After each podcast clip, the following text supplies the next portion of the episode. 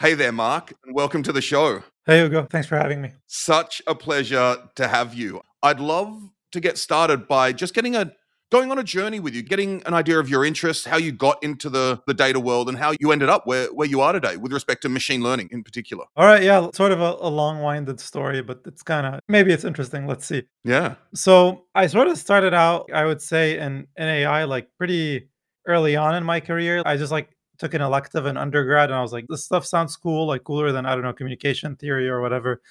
So I took that. I got very interested. And then I applied to UC San Diego for, for a master's program because I felt their neuroscience program was very strong.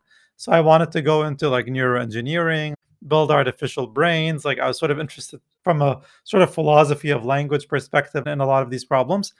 But sort of like very quickly, I would say like about like three months in, I started to become a lot more interested in like the, the math of machine learning. So this was before deep learning frameworks, like you know, Theano was just like this new kid on the block. And my background back then was actually more of a theoretician. Like I felt very comfortable doing math stuff.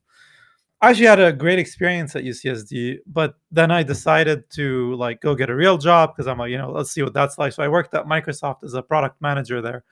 And then the pitch that was told to me is like, oh, like you're like the entrepreneur, like you go like convince other engineers at Microsoft to work on stuff and you know get them excited. So it's like you're at a startup, but like all of Microsoft is your your talent pool. I don't think that was entirely accurate, to be honest. And also, to be clear, like, I don't think I was like particularly good at that job. I think I wanted to do more development stuff. And did you have computational skills? Because you mentioned when you're at UCSD, you were doing a lot of theoretical stuff, but were you interested in computers and programming and that type of stuff at that point as well? Oh, for sure. I've been interested in computers since I was a kid.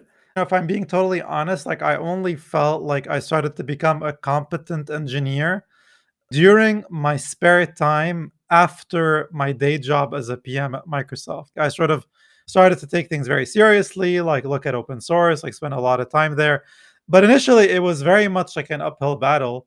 And because of that, like because I didn't really start coding when I was eight or something, like many times in my career, I've doubted, like, well, should I really be in this like coding thing and stuff like that? But it's just like something I keep coming back to. Like, I enjoy it. I think there's a lot of deep stuff there I also find it more fun than math because I've always said that like a piece of paper can't tell you that you're wrong. So like you just get you just write stuff and it maybe it makes sense to you. Maybe you can convince other people that it makes sense, but it may not actually be true.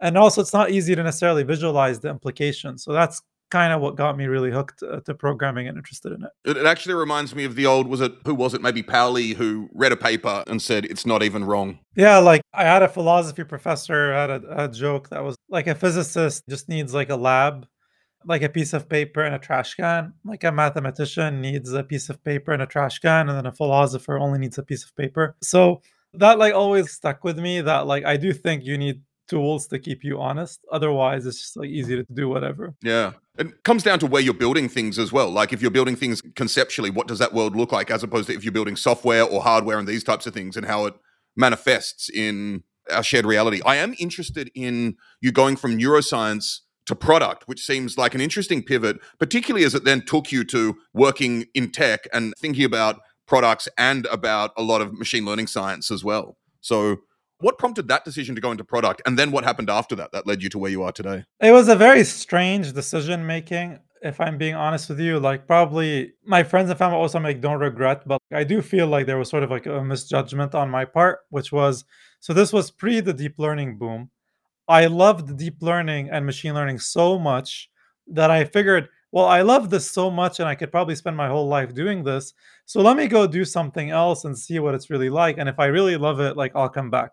And the problem, like with this reasoning, was that I had to spend a lot of time to keep my tech skills up to date. Like it was just like it was really hard. Like I had to like basically like work two jobs, both of which I was doing like okay. Like I wasn't shining at both.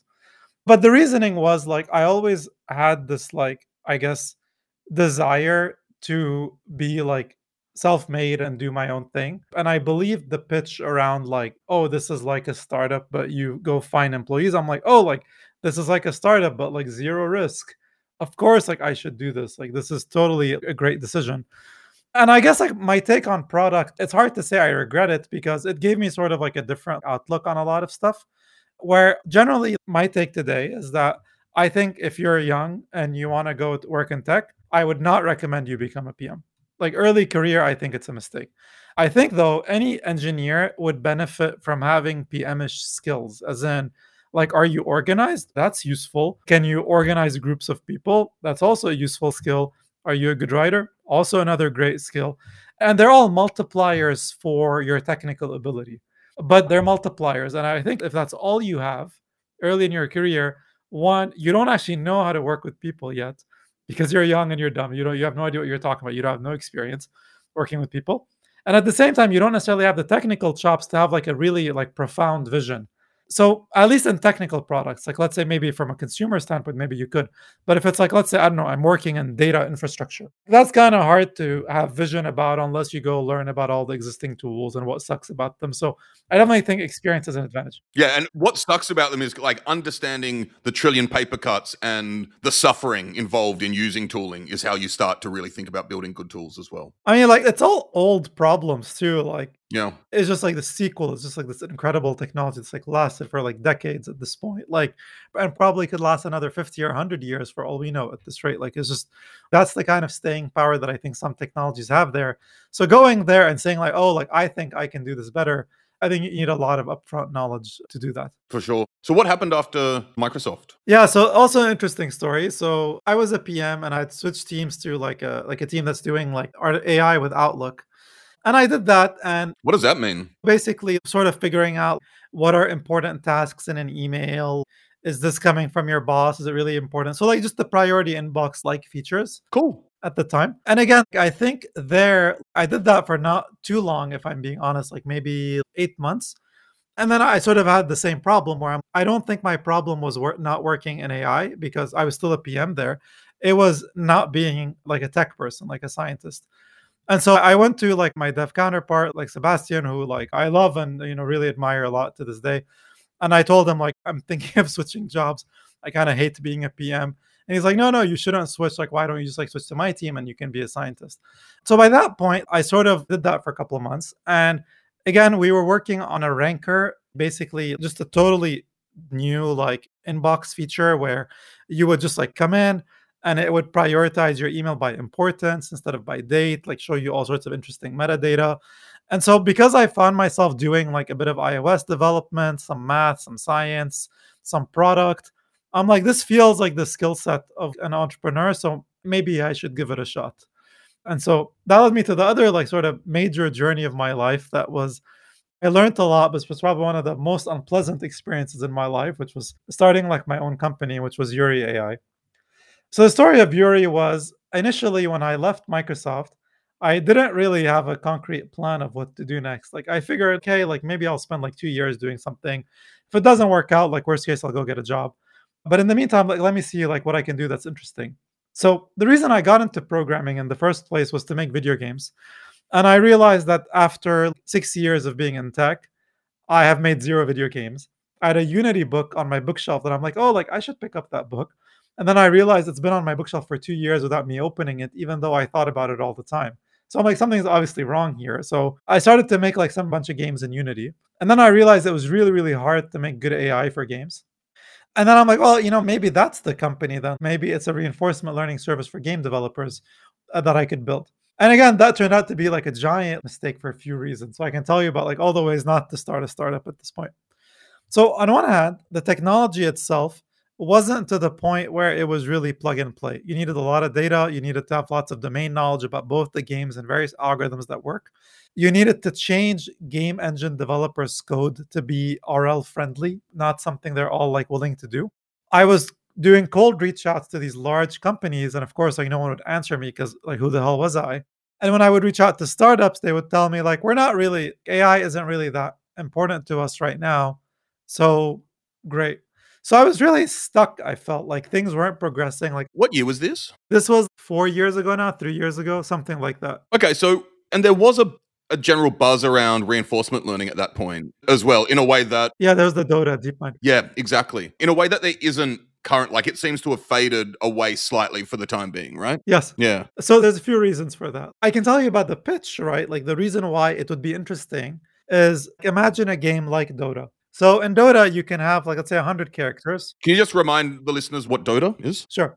So Dota is a competitive multiplayer game where five players play against five other players to get objectives on the map. So you want to like destroy the enemy's base, but to do that, you have to do multiple things. You have to kill the enemy. You have to get gold, get items. So you have lots of like miniature goals. So it's like a very complex like planning game. I compare it to like sort of like chess on steroids because it's like live. You don't really have time to think, but the decisions are sort of equally heavy. So OpenAI specifically built uh, this and had this incredible achievement, and they built like the OpenAI five, which was a bot that was able to be the world champs OG at the time. This absolutely blew my mind because there's a few applications of this. One is, well, you can now train people to become really good at a game. Like I don't need to have access to players like OG to become good. I can automatically balance the game so you can see what would a really good player do in this game and then figure out how to change the space of strategies in a game. But also you could say, well, let's say someone disconnects from the game. You could swap in a player of like similar skill sets and they can keep going. So there's tons and tons of applications to this. I think it's died out because people have realized that it sort of works if you're willing to put in a lot of work for it. But I would say, still, for the majority of companies, it's probably not that useful. And back to startup mistakes, I think I got really married to this idea when it would have been much better to sort of explore it, make a small bet, like bound the time. It doesn't pan out, do something else. And the reason I have this perspective now is because about like a year and a half into this, COVID happened. And like most of my money was in Microsoft stock. And so I saw like my net worth like collapse by half. And I had no income. So I'm like, fuck. And then I started to apply to the jobs. And the all the people that were very willing to give me a job pre-COVID were not telling me like, ah, we kind of did a hiring freeze now. And I'm like freaking out. Like I'm seeing sort of this negative. I sort of lost confidence in my startup and I felt like like something needed to change. I needed to go get a job quickly. So it's almost like a consolation prize. I wrote an ebook called The Robot Overlord Manual. My motivation for that book was literally I was getting like nightmares from imagining myself talking to recruiters and being like, well, I did this thing for two years and there was no outcome for it. And I also, we may get here, but I will put something in the show notes. You've got a post called The Myth of Objective Tech Screens, which is, I assume, based on reality, but a, set of dialogue between you and hiring managers, which is fascinating, brutal, beautiful in different turns. I'd love to think about recording them with you at some point as well and releasing that maybe. But I'll share that in the show notes anyway. Uh, for sure. I will say that prevailing, I think one thing I really love about like American culture is that people like admire risk takers. But that's like more in principle. What I quickly realized, like interviewing, hiring managers are not risk takers. I'll tell you that. Yeah, not really, because people would maybe not mistakenly assume that because I failed at something like this, that I would probably fail on whatever other ambitious project they had. The reason I found this like very disingenuous is because for the majority of the people that interviewed me and gave me this brutal feedback around all the mistakes I made and how, if I did this one thing, things would have worked out better, and none of them had started a company. Uh, you know, like so. Well, maybe I'm fast forwarding here for a bit. The best interview I had in my life was by this like research engineer called Jacob at the FAIR when I was interviewing for my job at PyTorch. And it was literally the first time in my life someone interviewed me telling me, Great, like, let's assume this worked out. Now what? Tell me about all of the infrastructure you would have built. Tell me about all the components. Tell me about the impact. Tell me about how you would solve these modeling problems. And I was just like, thank you. Like finally someone like gave me the benefit of the doubt. But I do think in interviews like that's something I try to take to heart, which is that it's best to sort of show people in their best light instead of their worst.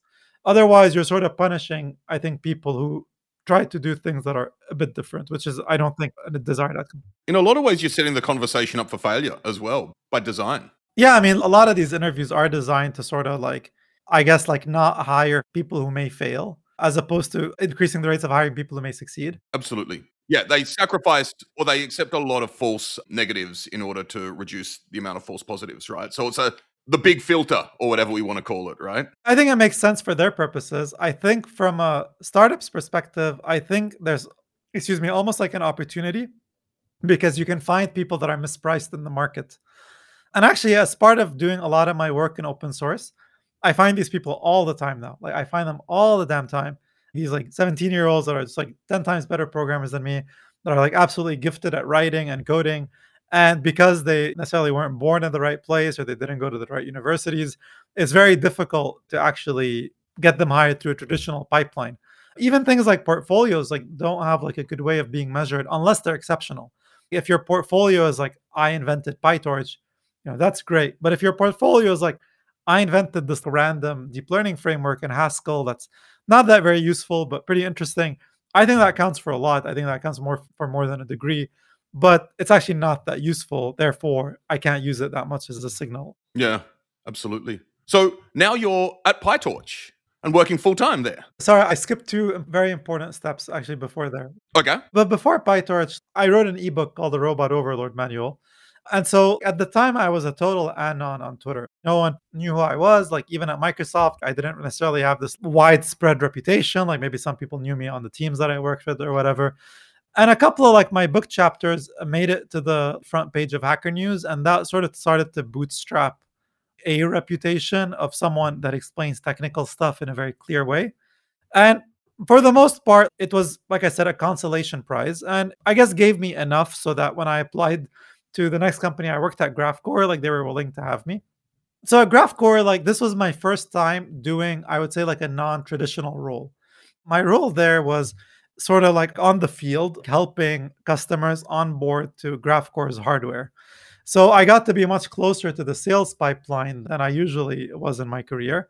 And that also gave me a unique perspective about how long the damn sales cycles are. Like you're selling something really expensive, it takes months. It also gave me a perspective of a lot of times I would think about wanting stuff to be self serve. But I, I, also realized like actually people don't necessarily want that. They want you to be on call and solving their problems and proactively making things better. And that's just not a perspective I had before working on product or, or dev teams. So late into my GraphCore career was when I wrote like my first big Substack article called like the Great Stagnation, which we'll get to in brief a bit later before we move on to more recent work. So a lot of people talked about that article and like so much so that it changed my life. Started to meet a lot of people on the internet doing all sorts of interesting stuff. And eventually that new reputation, I think laid the seeds for the role that I now have a, at PyTorch so yeah, PyTorch what I really do. Before we get there, what I'm interested in teasing apart there is that what I'm hearing, correct me if I'm wrong, is that your online presence and reputation became, I suppose, a large asset in hiring flows and getting jobs. It became real because three out of the five people that interviewed me had read my articles before. So that was kind of interesting. We'd have a conversation. I would say something like, I actually said this exact same thing in an article that I wrote, and they'd be like, Yeah, yeah, I know, I read it. Yeah. And I was like, Interesting. That's never happened before, right? Before, I'm always sort of trying to justify myself. Like, here's why I'm not a dumbass. Here's why I'm useful. Whereas here, I felt like I could be myself and say, like, look, I have these opinions. Like, some of them are strong. I think they're correct, but who knows? I'm happy to take criticism. Yeah. But they were interesting enough to start a conversation. Obviously, though, like the interview processes there are still like very much the boring stuff we all know about, like coding interview, the design interview, the behavioral interview, the manager interview. So I did all that stuff. The main difference is that when it came to those like last few minutes of discussion where you're trying to build a rapport, I felt it was easier than past interviews that I've had in my life. Okay. Because of what I've written. Yeah, interesting. So what do you do at, at PyTorch? Yeah, so at PyTorch, I work on a team called like the Applied AI team. And our main focus is to make it really easy for people to deploy PyTorch in production outside of Meta. At Meta specifically, it's actually really easy to deploy PyTorch because we have really smart, like highly paid people building like really nice, complex, scalable infrastructure. And it's not necessarily too obvious how to open source all of that. And so you end up with a gap, right? Like PyTorch is great, but then how do you deploy it? So specifically when it comes to my day job, like I spend most of it maintaining TorchServe, which is a model inferencing tool. So that basically means a, a tool that lets you take a PyTorch model and basically run model.forward, but do it in a scalable way, do it with batch sizes, do it in Kubernetes, do it with metrics and all that cool stuff. And I also contribute to TorchX, which is you can think of like an ML ops tool for job launching. So I work there closely with the Anyscale team. At a high level, if I were to summarize like what I do, it's I try to find areas where I can collaborate with people in open source to make PyTorch easier to deploy. So sometimes this involves writing code, sometimes this involves like writing blog posts. And that freedom is something I really appreciate. I think this is not something I felt like I've had in past jobs I've had, where I felt things that were more hierarchical, like as in the CEO said this, the product team said this, you go execute this. Yeah. Whereas I feel like cult- the culture at PyTorch is a lot more bottoms up. Like it's a lot more, it's much more like the engineer comes up with a prototype for something, gets people excited about it, sees who's excited about it externally. So I get to do that with a focus on the outside world. Awesome. So that bottom up focus really does seem in a sense to from open source import processes or whatever right? Like it is it is a very open source mentality. So i suppose my question is well i have two questions. You can answer either or neither of them. The first is what is meta's interest in having open source technology do you think? And the other is why is open source important to you? Sure yeah. I can like briefly answer the first and i'll answer the second in longer form. I think like at the end of the day, like AI is sort of like I guess too existentially important to purely outsource. There's a lot of benefits to being like an active maintainer of a project. And when we're using the term AI now, are we talking about deep learning essentially, or just machine learning more generally, or? I think for now, like for all intents and purposes, like, yeah, we're talking about deep learning, we're talking about like language models, we're talking about vision models. And these are like sort of so important to the products at Meta that it makes tons of sense to basically insource those things. I think that there's like some side benefits, and this maybe keys off into why I'm interested in it. Is the PyTorch brand is a very well loved brand, and it's probably justified my reasoning for wanting to join Meta because I just like think PyTorch is like amazing and huge growth in the past several years as well. Which is it's not just like the absolute value of brand and vibe and all of that. It's the slope of the curve, right? We're accelerating into it, right? Yeah, I think Karpathy sort of said it best, right? Like sort of we're in software 2.0 if you imagine that ML is going to be as commoditized as, I don't know, like learning a build system, then this sort of makes sense, right? It's this sort of, there's a lot of problems that you can solve. There's new architectures that we're figuring out. Uh, people are figuring out how this fits into their existing infrastructures. So to me, at least, and obviously, like I have somewhat some skin in the game here, but I'm in PyTorch because I also believe that machine learning will grow exponentially in the future. And I think PyTorch will play a big part in that. Great. So, what's your interest in open source more generally? I mean, PyTorch aside, how do you feel about open source? Why do you like it? What are your concerns? No, not at all. I mean, I guess I have a few. Like this, this is maybe like a longer answer. So let me start tackling it one by one. Sure. From a personal perspective, before I get to my sort of ideology, like just Mark's perspective, one thing I really love about open source is that my portfolio is public. I love the idea of working in public because it sort of like gives you this reputation that transcends the specific place that you work at. So it becomes a question of people can see your value regardless of what you're doing or your specific relationships. I think the other benefit of it is I get to meet lots of interesting people. One thing I really struggled with early in my career this was again as a PM at Microsoft, is like my interests weren't totally aligned with what other people are interested in. So when I would talk to them about stuff, they weren't necessarily too interested. But over time, I started thinking that's okay. Like it's a bit me expecting, like, I don't know, my mom to be interested in machine learning because I am. It's like, well, not really. Like we should find other topics, like go find some other friends that are interested in talking about this. And that's exactly why I like open source, is because it's sort of really easy to meet people that I would love to work with, like people that I genuinely admire, that I'm like, wow, like this person is like 10 times smarter than me. And because I work in open source, I always have an excuse to go work with them. And I love that. So that's benefit number two. Benefit number three is I think open source software uh, tends to be better written than closed source software. So I think it makes me a better programmer. The reason that's the case is that I've worked a lot of it in internal tooling. So you're a team that builds something for other teams at your company, your products aren't necessarily being used. The problem with this is that you're sort of a, a monopoly by default, which means that as long as your product works, your customer is okay with it. Maybe they'll complain that they don't like some stuff, but that's fine. The problem with open source, though, is that if your product is okay, people will either tell you that your product sucks in a GitHub issue. That's if you're lucky. And if you're unlucky, they'll actually go use something else. So I actually think, and so back to again, like let's talk about straight up ideology here. This is not talking about PyTorch specifically. I think that if you're like a smart engineer and you want to get product market fit for a product and you happen to be in the dev tooling space, I think this is a very reliable algorithm to do it. Step one, you learn about open source projects and write about them. You use what you wrote to meet people, figure out what they're contributing to, contribute to their projects. Now get users for free.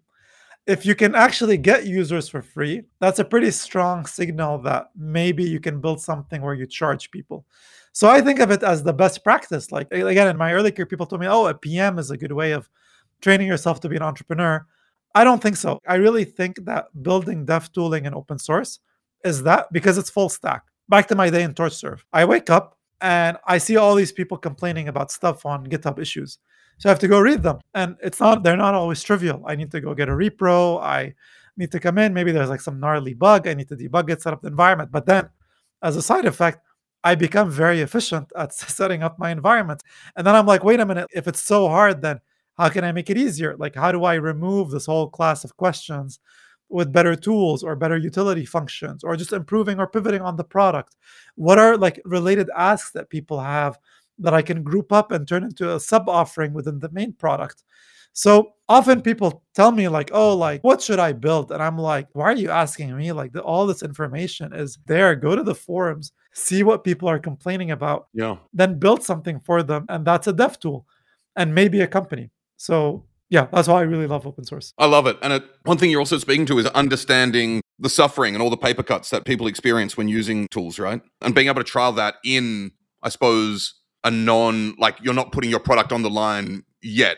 I mean, it's a different type of risk strategy, I suppose, in a lot of ways. And you're retaining optionality in some ways as well. For sure. I mean, like it's a good environment because you have a lot of other smart people around you, you're paid well, but then you also get to sort of explore what it would be like to be an entrepreneur in the dev tooling space because it's just you, right? Like you don't need to go get permission to go fix an issue. You just go fix it. Yeah. The other thing though is I think, and maybe this is something we can talk in longer form about, is that I think that open source projects are more likely to survive than closed source ones in the long term. One reason is the paper cuts problem, which is by virtue of being easier to use and fixing more bugs because people can see what those bugs are, the product improves. But then as a result of it improving, you make other people dependent on that product by contributing to it. And so everyone now has skin in the game. They have a vested interest to make sure that this project survives. And they're willing to stick it out. Like when this project like has like issues or like major design flaws that were uncovered, that becomes a problem that we solve together, as opposed to, hey, like why haven't you solved this problem? Like we're gonna cut our contract if you don't solve this problem. Absolutely and this is some where I think we will get to later is really, I mean, something you're speaking to there is community building, worldview building, developing a sense of shared reality with a select group of people and having them essentially be evangelists for you as well. One thing, just in all practicality, when telling us about your story, you mentioned it was always a challenge keeping your tech skills up to date. And that's something that resonates with, I think, everyone I speak to all the time. I always feel behind, especially when packages and the stack is developing so quickly. The tooling landscape is as tragic as a, too many tools and not enough tools at, at the same time, and all of these things. Is, are there any like words of wisdom or uh, failure modes to warn people away from, just in terms of trying to keep tech skills up to date? So I have an answer, but I'll caution you that people don't like it, but I mean it. Even better. So there's something called the Lindy effect that was popularized by Taleb. It's like my favorite author he wrote the Black Swan, a lot of books on probability and thinking about yeah, fooled by randomness. Yeah, all exceptional books. Yeah. So he has something called the Lindy effect, which is if something is that the one where the longer you're alive, the more chance you are of living longer. Or I messed it up. Sorry. I, okay. Exactly. It's basically let's say something uh, we've been reading Shakespeare for hundreds of years. That means we're likely to be reading it for another couple of hundred years. Whereas, like, let's say a random self help book that was published this year do you really think it's going to be read in another 100 years? Probably not, right? So, similarly, in dev tooling, people always think that new is somewhat better. But my perspective is like, what are the sort of the Lindy tools? Like, what are the ones that stood the test of time? You mentioned SQL earlier, right? SQL is the king. I don't know of any other, maybe Unix and Linux, but I don't know any other technologies that have survived for this long and continue becoming better. And I think Excel is a nice example as well. So Excel is amazing, by the way. I think pivot tables, and I constantly use pivot tables for aggregations. It saves me from having to learn how to write like an actual group by. Also, like I do all of my data pre-processing in Excel. If I'm sanity checking small data, it's just been an absolute lifesaver in my career. And I just don't like, sure, you could do it with Python scripts. It'll take you like half a day, or it takes me like 10 seconds to do it, and I'm done. And I don't need to scale that because it's usually some sort of one off analysis, which happens quite often. So, similarly, I think, and if you look at like, let's say in ML frameworks, for example, I don't know necessarily like which ML framework, I kind of have no idea, but I do feel like Python would likely survive another 10 to 20 years at this point. And the reason I think that's the case is because people have all sorts of opinions about Python where it's like, well, it's it doesn't have types. Well, now it does. Well, it's not a real type system. It's pretty good. It's certainly getting better, and a lot of libraries are nowadays using it. And you may say, well, Python is not performant. Well, turns out you can build like custom kernels, for example. You can write like call C code from within your Python. But then you're like, well, but I don't know how to write C. So great. Then you have people like the OpenAI Triton folks, like where you can write CUDA kernels like in Python. So I'm seeing more and more developers bending and making Python do what it's not supposed to. And I think people that are very purists about software look at this and they're like, that's not the right way to do this. And my answer has generally been hmm. doesn't matter. That seems what people seem to want to do. And by doing this, you get tons of users and tons of feedback maybe at some point it becomes unsustainable and we end up having to build a different language but maybe not like look at javascript people kept making fun of that language and it's probably going to be like the language like powering like everything on the planet and that's just like a bitter it's a bitter lesson absolutely and also the transmutation of tools is really important i mean a lot of the time tools aren't used what they were originally designed for and they change in usage and we co-evolve with them right i think the reality is that i think bjorn the c++ creator had the best quote like people like there's sort of two kinds of languages like the languages that people hate and the languages that no one uses yes I 100% agree with that sentiment. Yep. It's very simple. Like again, back to the GitHub analogy. Like let's say you are building this like very like beautiful library and you have like zero github issues but like look your code is perfect and you have 100% code coverage and everything's amazing and great like maybe you're very proud of yourself and and maybe you will build a community at some point but you haven't right? Like beyond like you have not done that yet. Maybe you will at some point in the future However, if a library has like thousands of people complaining about its performance, that's actually a good problem because it means like thousands of people are using this library so much where it's becoming a significant chunk of people's like cogs where they now need to worry about making this thing performant.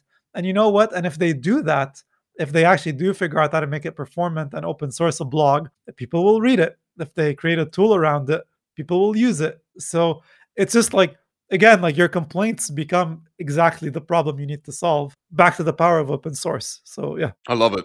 And I think there's also a high level challenge, right, in terms of people not having great risk assessments with respect to adoption of tools, open source and otherwise, right? But a business that adopts an open source set of tools is taking on some form of risk that I don't think they've actually quantified properly in terms of their business a lot of the time. Is that something you think about? So there was this, I think, this funny package. I think on npm at some point, it was a package with a, a single function that added multiplied a number by two, and that was a package. And then there was some sort of outage with npm, and so millions of systems all over the world failed. So it goes to show you like a lot of software is very brittle. And I think a lot of it is brittle because of its complexity. Realistically, nowadays, I wouldn't be able to really tell you what really happens if I'm running some piece of code. I can look at the output and the best I can do is profile things. I can get a macro thing. Use print statements. Print statements, which actually sometimes for prod code, you don't have a debugger. You you have print statements where you can't even print stuff because it may have like real user data. So you're it's like good luck. And well, it turns out it's in like multiple systems. And like what if the where your logs are gone? Good luck. Things got very complicated. And I think part of that is that, well, maybe that's normal. Like you wouldn't expect a random mechanical engineer now to fully comprehend how a modern car works. I think the important thing here is maybe more of an educational point where I do think it's important to continuously build libraries that are valuable from an educational perspective. There's two that I'm thinking of right now, like minGPT and Micrograd by Karpathy. So one is a 200 line implementation of a transformer. The other is a 100 line implementation of an automatic differentiation engine like PyTorch. Do they work? Uh, not really. They work for very simple use cases. Like, should you use this in prod? No, you should not use this in prod. But the fact that this knowledge is accessible means that whoever can access this can maybe build another version that's more usable, that's more maintainable, easier to debug. And there's always like rooms for improvement. But it's very hard to do that, I think, when things get very complicated because then you need a lot of time to ramp up and know what those problems are. And by that point, maybe you have a vested interest in not changing what that tool is because you feel like, hey, I can fix it. Whereas maybe a newbie's perspective is like, no, this is not fixable. This is a total mess. I need to go rewrite it from scratch. I love this. And I love the idea of tools for education as well. I do think, I'd like to think we chat about this later, but I'd love to now. I think um some of my favorite tools are tools that are built that are production ready, quote unquote, and performant, but also beautifully designed and their intention is to educate as well. So examples of this fast AI and Keras, I, I think. But where I want to go with this as well is what we can learn from the video gaming world, right? Because at video games, I'm not a huge gamer, but the games I have played, some of the best games I've played, teach you how to play them within the game and all like they may have a little playground where you can't die and that type of stuff but there's also some sort of cross gradient of at the start learning is a priority and risk is not and then they slowly cross over right and then over the course of maybe several hours you start playing the real game and there's less learning so i'm wondering if you have this vibe with some tools and what we can learn from gaming with respect to education. Game development is something I've thought a lot about. I've had an article that's been in my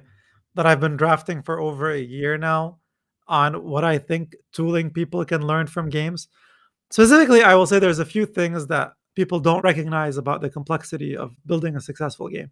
So, one is the majority of apps that we interact with in the world are essentially forms. What do you mean by that? So, a form, let's say, I don't know, you go to Amazon.com, you have a search bar. Yep. And you fill out a form. You fill out a form, and then you click, this is the thing I want. Then you fill up your address and your name, and you put your credit card, and you click submit. Sure, there's a lot of complicated stuff that goes behind the scenes, and scaling it is hard, yada, yada, yada. But fundamentally, as an experience, it's a form. Whereas from a game's perspective, like a form is just your menu. Like it's actually a fully breathing world where you may have like hundreds of people interacting with each other in, in real world. Oh, and oh, by the way, you need to do everything at 60 frames per second. Otherwise, people will call your game unplayable. So, for example, a slow form is still a form. Let's say Amazon took a second longer to submit something. You would certainly spend less time on it. And there's a lot of studies on that. But fundamentally, the experience doesn't break. It may be unpleasant. But if you're playing, like, let's say, a soccer game or like a shooting game where it takes a second for your mouse to go from one point to another, your game is not playable. There's, it doesn't matter how beautiful it is, how great the art is. It's not playable. It's not a game. It's something. It's just, it's a bunch of software. It's not a game yet. So, just even from a performance perspective, this is why I really admire game developers because in ML, I can leave a lot of performance on the table. That's not great, but I can, whereas the game, I can't. But I think from a design perspective, which was what your original question was about, is that you look at a lot of tutorials on websites. And I think tutorials is just like a really difficult art form. I think for a few reasons. One is I think a lot of engineers don't treat it as seriously as their code. And it reminds me a lot of when back in the day at Microsoft, testing used to be a separate discipline where it's like, oh, you know, I'm so smart, I don't need to test my code. Like some other people will do it for me. And it's the same thing with docs. People be like, oh, like maybe I'll outsource that, or maybe we'll have someone who's a documentation writer. When often it's like the developer themselves that has like the best understanding of what to do. And obviously, I have role model. You know, I have, a, I have a good friend and mentor like in Hamel Husain, who I think is like one of the best people at this because he doesn't build something unless it's useful, and then he's also sort of writes the documentation alongside writing the product. And I think the secret of good documentation is like sort of twofold. I think you need to sort of get the carrot very quickly. You need to get an immediate reward very quickly. You can't expect me to build stuff from source and wait 40 minutes for stuff to compile. You can't expect me to wait for 30 minutes for a Docker image to load. You can't expect me to set like 20 environment variables. I need to just to be able to click somewhere and see a result that makes me feel smart. And this whole making me feel smart thing is really important is because I think if you make people feel dumb, they're going to be like, well, like I actually don't really have a need for this. But if you make people feel smart, they're not going to come back. They're not going to come back. Yeah. And then they're going to feel like, hey, like, oh, now I see the possibilities. Like maybe I can integrate this with that. And so I think as much as possible, good docs, what they do is they actually make the internet think of applications on your behalf as long as you explain the core in a clean way. So I said you need that sort of first experience to be really nailed. But then you want to sort of progressively disclose the complexity in a way that makes people feel like, oh, I can learn something here. I'll give you another great example here. Another good friend like Max Pumperla, he recently rewrote a lot of the docs for Ray. So Ray is a distributed systems library you know, that's not like, do you really need distributed systems in your day to day life? I don't, I don't know, probably not. And the reason I say probably not is because if you try learning about distributed systems, it's kind of hard. And then you need to go learn C, you need to learn about all these communication protocols. And whereas with Ray, it's like, well, it's, it's, it's Python code. And then you add like at remote on top of your code. And then you can just like run distributed code. So it makes you feel smart, right? And so I think one thing Max did really well was when he was refactoring the docs, is giving more of those moments throughout the docs where people feel smart. And maybe most people won't realize it. They read that they may not, they're like, oh, this is like normal good docs. But when I read it, I was like, you know, this is like chef's kiss. Like this is a work of art, and he did a really good job there. I love it. And the way, I mean, you know, from my time in product, I usually refer to such things as like a moment of delight for the user, right? But I think it is incredibly important. And something you spoke to in that example, I think, is, you know, in this quote unquote modern data stack we have, allowing scientists to focus on the model building and the data and that type of stuff while giving them access to all the lower layers, such as in that example, it was compute, you know, infrastructure, versioning, orchestration, making sure that they're able to write Python and maybe a, a bit of configuration because we kind of have to at the moment but having access to all the un- underlying layers that you know we require more infrastructure for and scientists should not be in my somewhat humble opinion having to think about all those layers constantly because it's just cognitive overload as well so i think realistically few humans can think about all those problems concurrently maybe zero yeah so it's like me thinking when i'm writing my pytorch code how is like my os gonna schedule thing and what is like my pipe and how are the atoms traveling on my GPU? Like totally. Fundamentally, abstractions should should not be leaky. Yep. I think the problem with a lot of ML ops tools is I don't think that's the case. I think the reason that's not the case is because Kubernetes, for one, built a really good abstraction where they said, look, you don't have to worry about anything that goes on below us. Just learn about us and you can do stuff. And that works great if you're willing to spend the time to learn Kubernetes, which I think the tech gets a lot of flack because it's hard to learn. But that's a bit like saying like, oh, like why are operating systems hard to learn? Because they're complicated. Like there's a lot of moving systems in it. So I think the challenge when you're building, I'd say like let's say a Kubernetes competitor, or you want to build better abstractions, is you need to guarantee me that the abstractions are not going to be leaky. As in, and I'll give you a very concrete example for this. If I get a failure, if I get a bug, and I have to Google issues that are related both to your technology and Kubernetes, it means your abstraction is leaky it means that I have two problems. I need to learn Kubernetes and I need to learn how you interact with Kubernetes and I need to learn about you. I don't have time for that. Then maybe I'm better off learning about just Kubernetes. I think that's the challenge that I've seen a lot of tools uh, face in the ML ops space specifically. I have like a different take when it comes to trainers, for example. So a lot of companies are building like an interface that looks like model.fit, parentheses, data, and then maybe model isn't even a model. Maybe just say fit because you use automl so then it's just data. And i think the challenge a lot of builders there like whether it's like ignite whether it's pytorch lightning whether it's mosaic whether it's fast ai is that they all have a trade-off of how flexible do i make this framework with how many options what is sort of the default out of the box value for this? So i think this is a ratio a lot of people get wrong where if it's like, well, it's less flexible and I don't get that much stuff, there's probably not a lot of value. But also, flexibility in principle is actually a super hard thing to deliver on. Because let's say someone tells you, hey, like, I want to be able to uh, compute gradients before this function applies, or before you apply these gradients, I want you to log the stuff to AWS. Or or before like you log stuff to AWS, I want you to double check if you have access to these credentials. Oh, and the credentials maybe are stored on the model itself. Like who knows? Like this is a very convoluted example, but they are like potentially re- as many are. Yeah, they may exist. And so how do you sort of develop tools that may need to account for general purpose programming yet be easy to use? Like learning the program is hard. I don't think it's going to get much easier so yeah, I just wonder like what's the outcome here? Like I wish I could see the future, not the answer. Yeah. I think in the medium to short term, short to medium term, it may get significantly harder with the proliferation of tools as well. But a place I want to go now, something I appreciate very much about you, Mark, is not only do you have a serious depth of technical knowledge, but you have a curiosity and passion for thinking more about like the broader movements and let's say macro trends in our industry. And I think there are a handful of people I think who have that I know who have this inclination, but you do it in the blogs you write in an almost I mean you and I have a shared interest as I suppose armchair sociologists or data sociologists in our industry sociologists so to speak.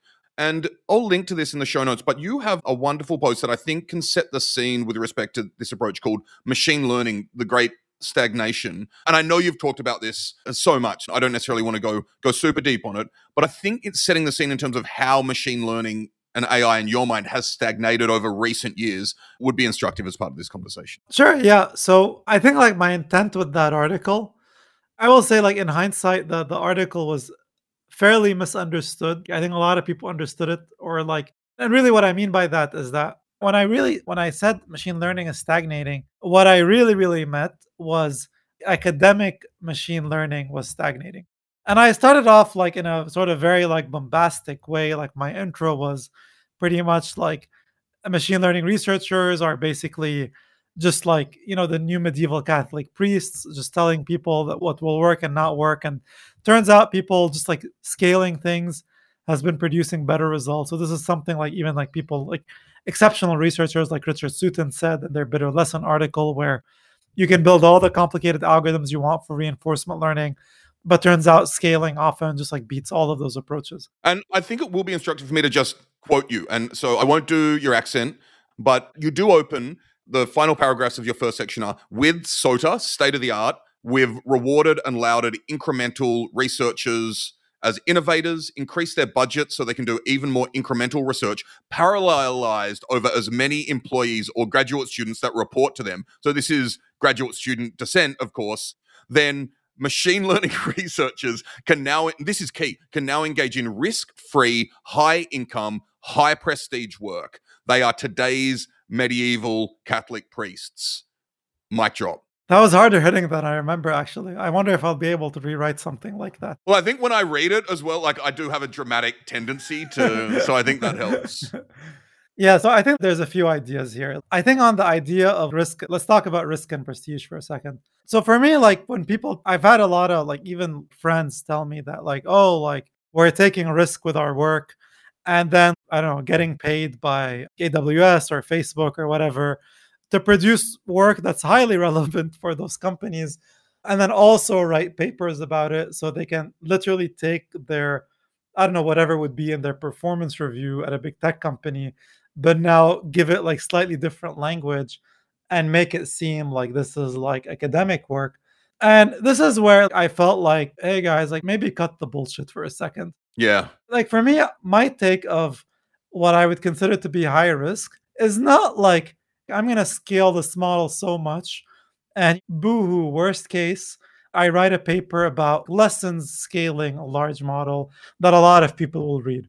This doesn't count. It has to actually be legitimately something no one will give a shit about if it fails.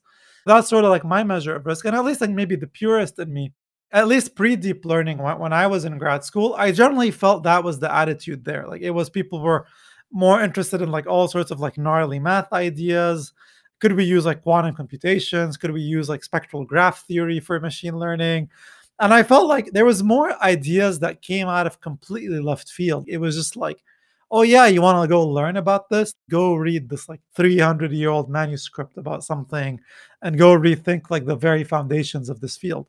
So if i were to i guess be in academia these would be i guess the kinds of problems i'd be excited about. So and obviously like the reward part is that it's no secret you can just go to stuff like AIsalaries.com or levels.fyi, you can see how absurd like tech salaries have gotten like recently, especially for like more senior researchers.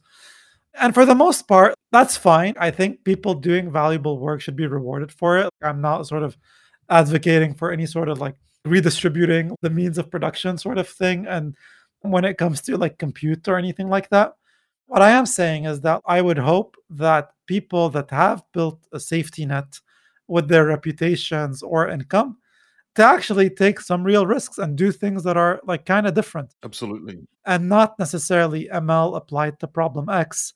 Or I used minor result from field Y applied to ML and improved result Z by Q percent. And honestly, I'm giving you this template because this is generally how a lot of ML abstracts have read to me nowadays, where deep machine learning is very important at solving like many problems like vision, language, and reinforcement learning.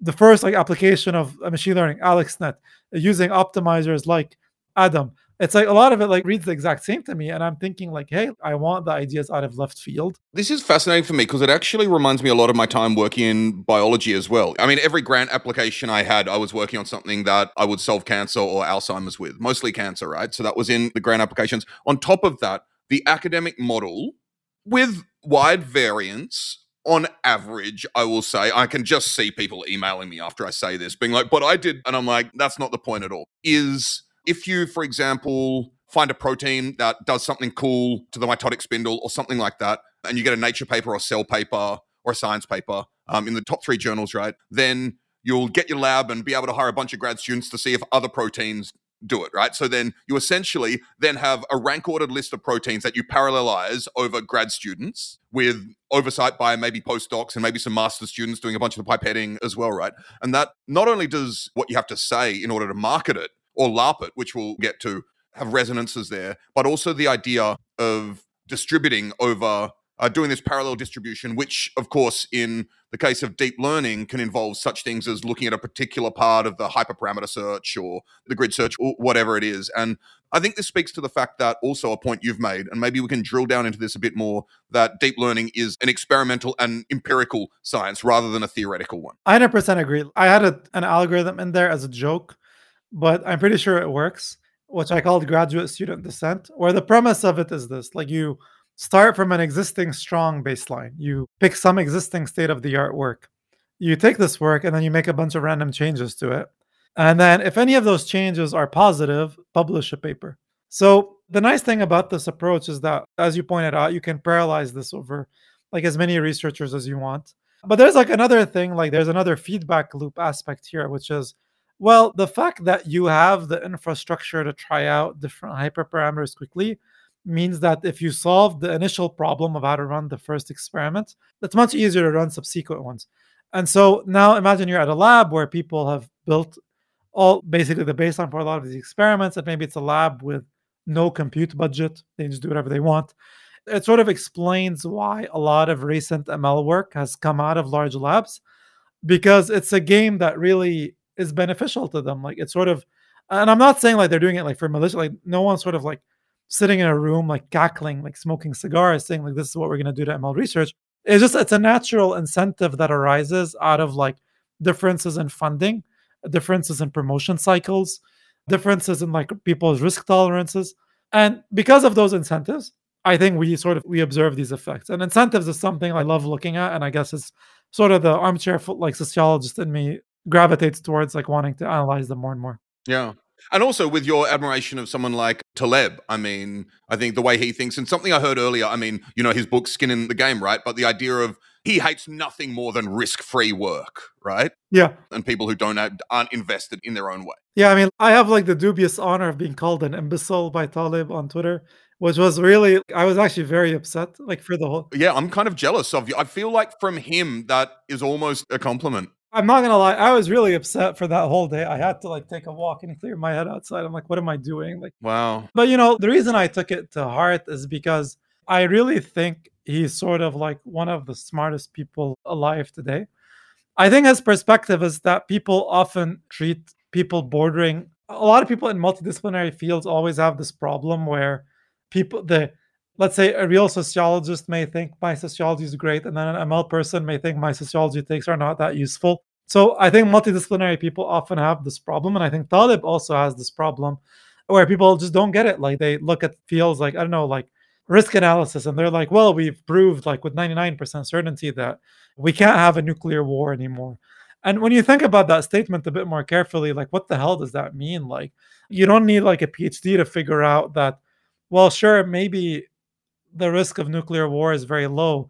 But if it does happen, it's so catastrophic that you have to do something about it. And a lot of stuff is like this, like climate change, like COVID. Absolutely. And risk is multi-dimensional. I mean, we project it down onto a single decision-making process, but I don't think we talk about enough how we need to think about likelihood and impact and all the different aspects of whatever matrix you're looking at. So I think this is like similar to looking at a stats book and understanding the formulas and solving problems with them, but not necessarily being to apply it to anything that actually involves you, for example. Yeah, exactly. I think another example is like just survivorship bias here. For example, when people ask me for career advice sometimes and they'll tell me like, "Hey Mark, like should I like you're saying ML is stagnating, so should I not apply to that ML internship at Google?" And I go like, "You'd be stupid not to. You're going to make a lot of money, you're going to learn a lot, you're going to have really smart peers." But what I'm really telling you is that look, once you've made money, once you have like a million or two in the bank, you're comfortable with your own reputation, maybe you can take some risks. Why not? Maybe it's less than that, but I think if you've gotten to that point of that level of income or savings and you're still like, I can't take risks or I'm not allowed to, I think that's more of a mental block than an actual reality. And I think it blocks you from sort of the next level of potential, which is, yeah, you could be a senior engineer, you could be a middle manager pushing paper, sort of very office space like. And that's great. If scaling a model is what gets you there and just being part of a team that does that, like by all means, you should do that early in your career. But over time, I would encourage people to take more risk. Back to Taleb, straight up, he calls it the barbell strategy, which is do a really safe thing and a very risky thing. So, for example, do the scaling work, learn Kubernetes. So that's on the lower risk front. And then the high risk is, I don't know, go write a quantum machine learning paper, become a dancer. Just it's sort of like totally because that way, like if you actually get a payoff, it's going to be very high. Where I think people get it wrong is like they'll do things like, well, let me learn ML ops in Terraform. Now let me learn ML ops in Kubernetes. Now let me learn ML ops in Airflow. Now let me learn it in Metaflow. And so you're learning all of these skill sets that are very similar. None of them is going to make you that rich incrementally once you know one of them. So why reevaluate like the way you're balancing your learning portfolio? Yeah, absolutely. I love the idea of a learning portfolio as well. I want to dig deeper into your sociological tendencies. Something I'm interested in is how you've started to identify emergent class structures in our industry. And I actually I wasn't going to do this, but because I read a bit of you to you before and the listeners, I'd love to read a bit more to you. And I'd love to read the opening of your what I can it's the first essay I wrote by you. You're absolutely beautiful and uh, very like it moved me a lot essay called working class deep learner okay? And it's I, i'm going to try to do this with a straight face because it's it's hilarious but it's also incredibly challenging. It actually before i do it it actually reminds me my dad a while ago read a relatively recent biography of franz kafka and there's a section in it where the biographer talks about when kafka and max brod and a whole bunch of that crew were living in prague and every friday night they would get together and kafka would read to them what he'd written during the week. And supposedly they were all on the ground laughing, clutching their stomachs with tears rolling down their eyes because they thought what he'd written was so funny. And I think we don't always appreciate the humor in Kafka, right? So I suppose the point of telling that story was to identify that this may be funny, but it's also it's always the flip side, which is deeply serious as well. So I've just done a critique before reading it, but without further ado, this is Mark Saroufim's Working Class Deep Learner opening. You interviewed with DeepMind. This was your moment. You were told you're a promising young lad. You aced the first couple programming screens. Kid, you're going places. You can work here for a year and I can set you up with a PhD at MIT. But for that last interview, you stumbled on implementing vanilla breadth first search, spiraled into self doubt, blacked out, and woke up remembering feedback like, you need more keyboard time. And that was it your dreams of a life where you pursued your interests slowly evaporating. You begin to tell yourself that maybe you should follow your strengths and instead apply to ML engineering roles. You'll learn about real businesses and solve real problems for real people. For all the dreams you had with the confidence instilled in you by your loving mother, you now realize that in a room, you're neither the smartest or dumbest engineer.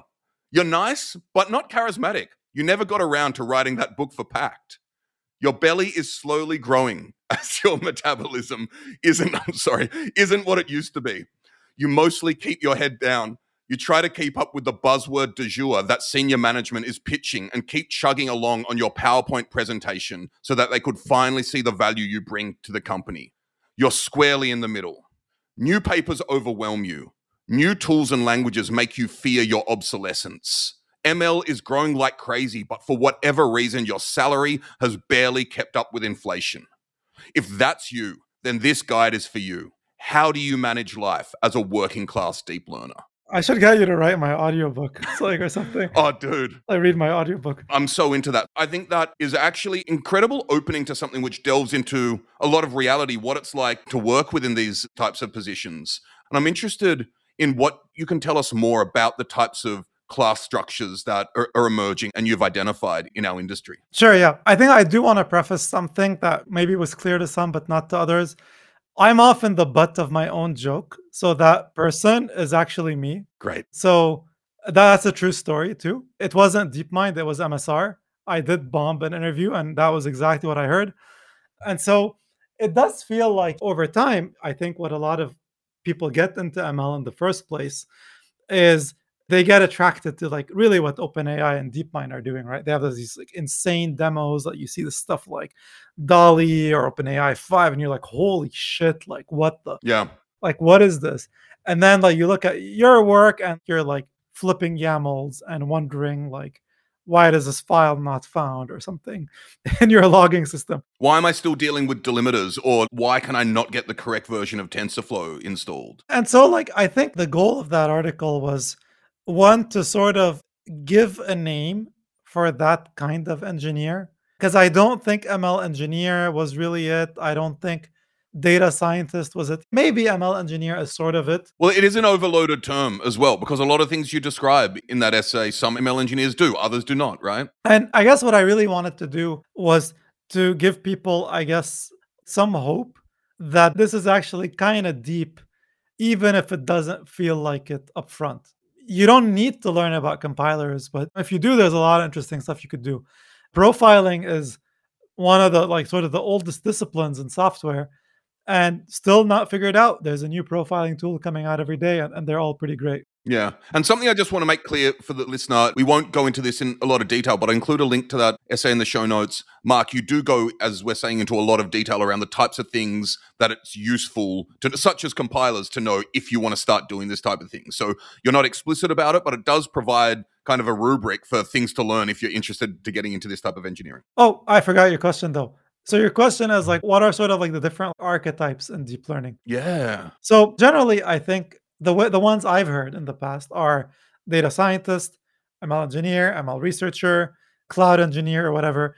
I never like particularly like those titles. I think the, the ones that resonated more with me are the working class deep learner is what I call people that are worried about solving some application problem. So there are people that need to have a very broad skill set. They aren't necessarily their pay variance can be very high because it depends where they work, right? Whereas like with researchers, like specifically, I would say like the top researchers at places like FAIR, OpenAI, it's sort of like the growth isn't linear, I would say, in those kinds of fields because it's a bit like musicians or something, right? Where you have, I don't know, Cardi B is sort of making like a lot of money, you know, good for her. I wouldn't say it's as imbalanced in like top ML researchers, but it's more power law distributed because for whatever reason, the best work is consistently being produced by the same labs. It's kind of incredible how DALL-E, DALL-E 2, like OpenAI 5, OpenAI Gym, GPT 2, 3, all like the same company. Like this is kind of nuts when you think about it. It's not just something about the culture. I also think it, it says something about the talent that's there. Like there's just like some wickedly smart people working there. And so are they worth like twice as much as a normal ML researcher? Depends. Like maybe it's closer to 10, maybe it's closer to 100. You're also asking relatively deep question about what value is as well and how we create value and how we price value, which I'll actually direct I don't know whether you've read this work of Graeber, but the first book I read by David Graeber is The Anthropological Theory of Value, where he very much goes into how we price and value things. So I haven't read that book. I've read two of Graeber's other books like that and Bullshit Jobs. Both I'd highly recommend. Maybe Bullshit Jobs will resonate with people listening to this. Absolutely. I will say, in general, the way I think of value is the way, what was like the name? The Austrian economist guy whose name starts with von. Von Mises? No, Hayek. I know Hayek. And I'll actually include a YouTube video in the show notes. It's a, I don't know if you've seen the rap battle between Hayek and Keynes. And it is, I learned more about macroeconomics from that rap battle, which I watch a couple of times a year than anything else. Hayek has this like really interesting paper on basically what is value. I think the way he describes it is it's information. It's basically telling the market that some skill has high supply and low demand. That's what it is. Like, for example, like let's say, take a simpler example of I'm selling strawberries. And in San Diego, strawberries are very expensive. But then like you live in Australia where like strawberries are really cheap. So then if it's so cheap that it justifies you exporting strawberries to San Diego and undercutting me, that is now the new value of strawberries. So it's actually my expensive strawberries are a signal to other people on the planet like, hey, you should come sell strawberries here. So I think there's something similar here where there is like frankly I think And I think it is a signaling but I also think that applies to certain forms of market economies and a lot of the time it isn't actually like think about speculative bubbles, right?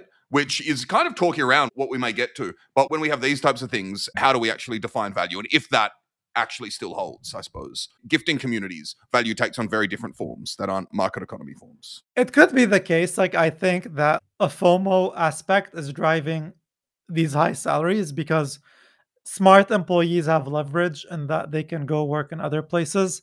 And so if you execute that leverage every couple of years, very quickly you can be making like a small fortune. And there's actually a joke that at least several people I know who've worked for FANG find it difficult to get a promotion. Maybe they can get certain raises at the company they're at, but in order to get the real job and the real salary they want where they are, they have to go to Apple for two years and then come back, right?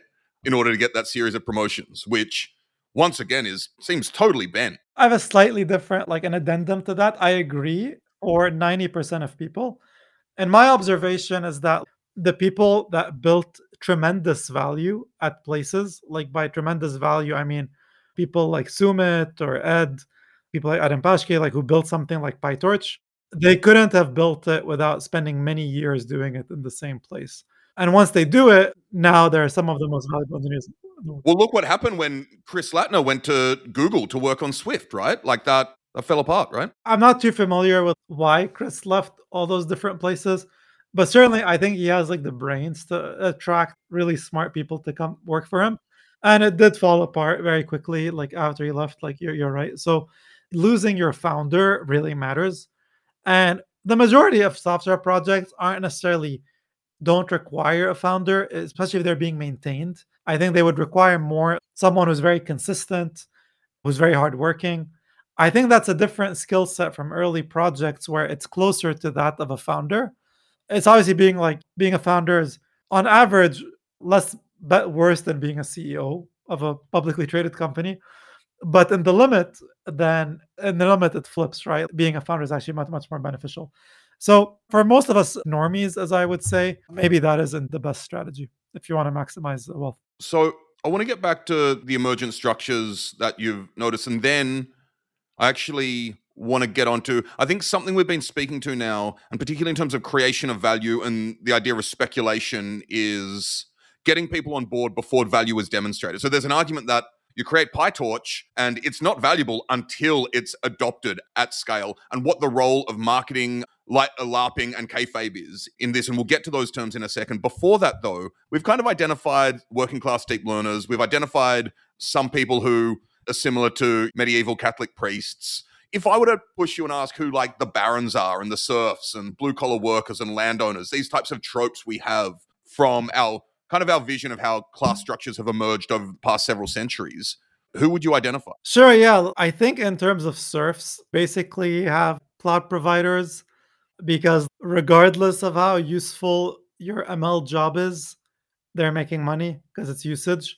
It's not utility that they're charging you for. However, we'd quantify that. Maybe that's complicated. But I think like you could make the case that maybe they have a I don't know perverse incentive to push large models or something I don't think that's true. My take is that large models seem useful for the most part.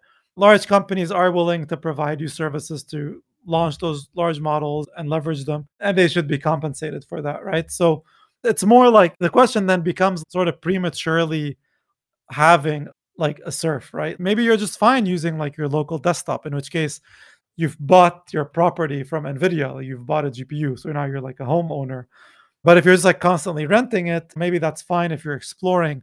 But over the long run, like uh, So wouldn't that make the cloud providers the landlords? Kind of you're renting from them, or yes. so they're barons of some sort. Yeah. So the landlords, I guess, I don't know what are Nvidia and Intel, I guess, like what are hardware providers in this analogy? They're like the contractors or they're the builders. What do you think? Yeah, I like that. I think there's maybe a sense that they are also, well, not landlords per se, but I think they are builders or people in the hardware supply chain, right? So those types of vendors. So outside of that, you have all the typical tropes, like you have PMs, you have like middle managers, you have like all sort of the typical tropes you may see in any large organization. I think that the same ones exist. But I think the one, the trope I'm most excited about is the ML slash cult leader uh, persona.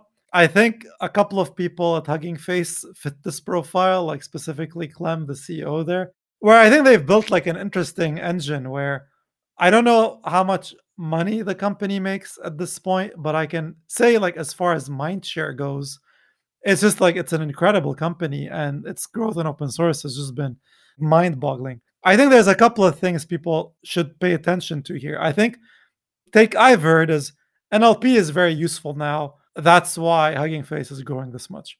I think that's a very shallow take actually. I think the reason why Hugging Face is growing so quickly is because they figured out how to leverage the creativity of the internet at scale. By at scale, I mean, I don't mean they open source the code and gave you a contributing MD that tells you, we accept all contributions. Good luck, make a PR. In fact, what they do is they scope out contributions for you the same way a good manager would if you were like maybe an intern. So they're going to say, hey, like go to this class it's called Transformer.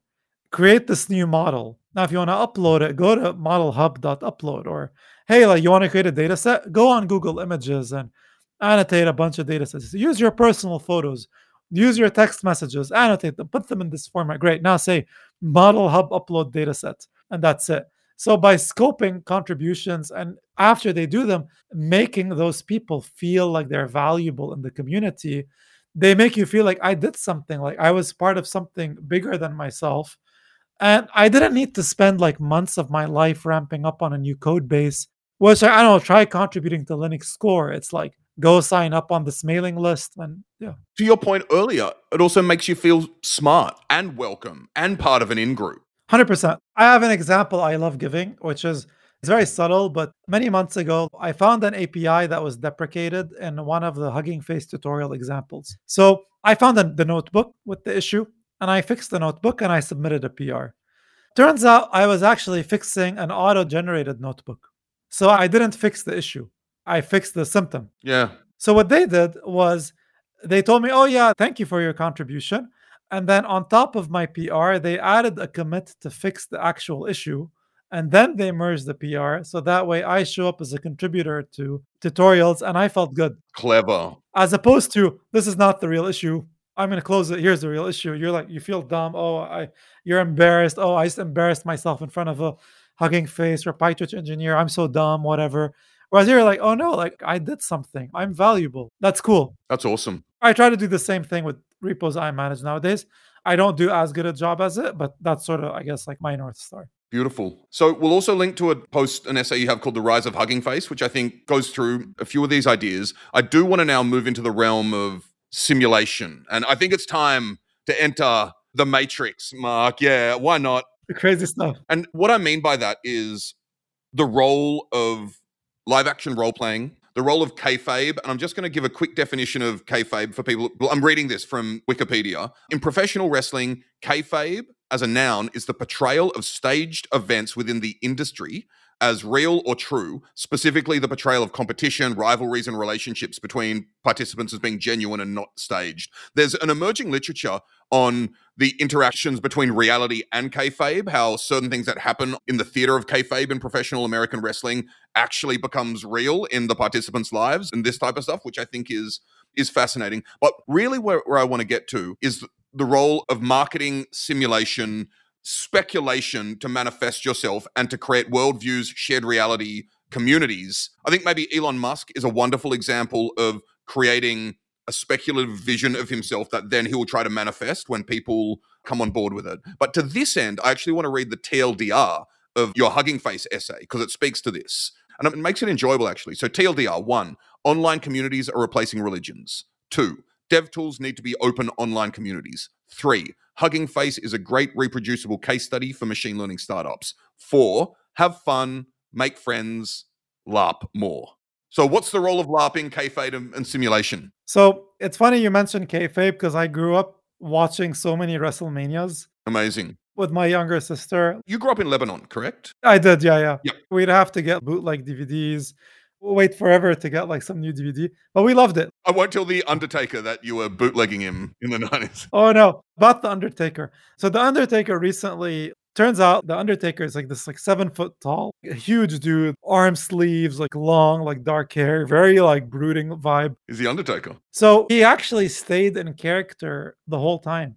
Even when he was offset, like he was the Undertaker. He was not like I even know what his name is. Like I just know like it's the Undertaker, right? No, it's the Undertaker. Yeah. Right? So I think I never predicted, if I'm being honest, how big of a role this would play in normal day to day life. But I think it sort of went into overdrives when COVID started, maybe even before, but that's really when I felt like it just became the zeitgeist sort of thing, where I'm at home all day. I'm like really scared of going outside because if I touch surfaces, I'm going to die. Yeah. So I'm sitting like watching lots of YouTube and I'm on Twitter a lot. And spread it to everyone else as well, right? Like you're going to die. Before that, you kill everyone around you. Exactly. Yeah. So think like in this sort of setting, I was like starting to pay a lot more attention to certain online writers that I found like were sort of picking beef or inventing words. So I, I have a few examples. I think like one is Taleb, for example. I think he's a good one because he invents all of these characters. Like Fat Tony is sort of like the Yeah. the guy who's like like down to earth, doesn't He's the street smart. Yeah. Uh, the street smart guy. Then you have Nero, who's sort of like the academic and very clever, but doesn't have a great dating life and struggles to make money. And then there were other examples that came up. Like there's another one, like there's one called roon, who for all we know is just like some random dude that works at Facebook. Maybe he invented these terms. This is roon on Twitter, right? I've encountered R O O N. Fascinating. I'll link to him as or them or whoever they are. So he invented two terms like shape rotator and wordcel. So shape rotators are people that like high, sort of good at math, programming, systems building, and wordcels are like uh, salespeople, sociologists, like English majors, majors, writers, etc.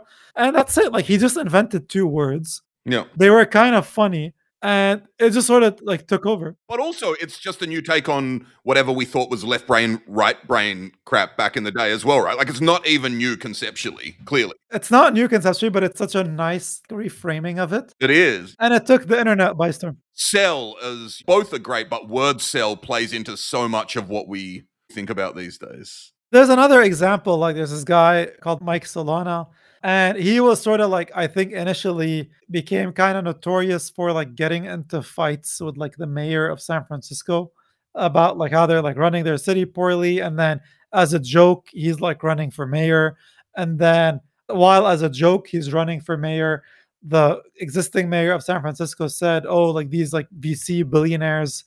Are doing such and such. He's probably not a billionaire, but then just wonder whether he's like, yeah, I'm the billionaire and I'm running for mayor and I'm going to do all these stuff. And by all means, I think if he does actually legitimately run for mayor, I think he could actually pull it off because he has like this like very loyal following online of people that think he's hilarious. He's obviously smart. He's a good writer.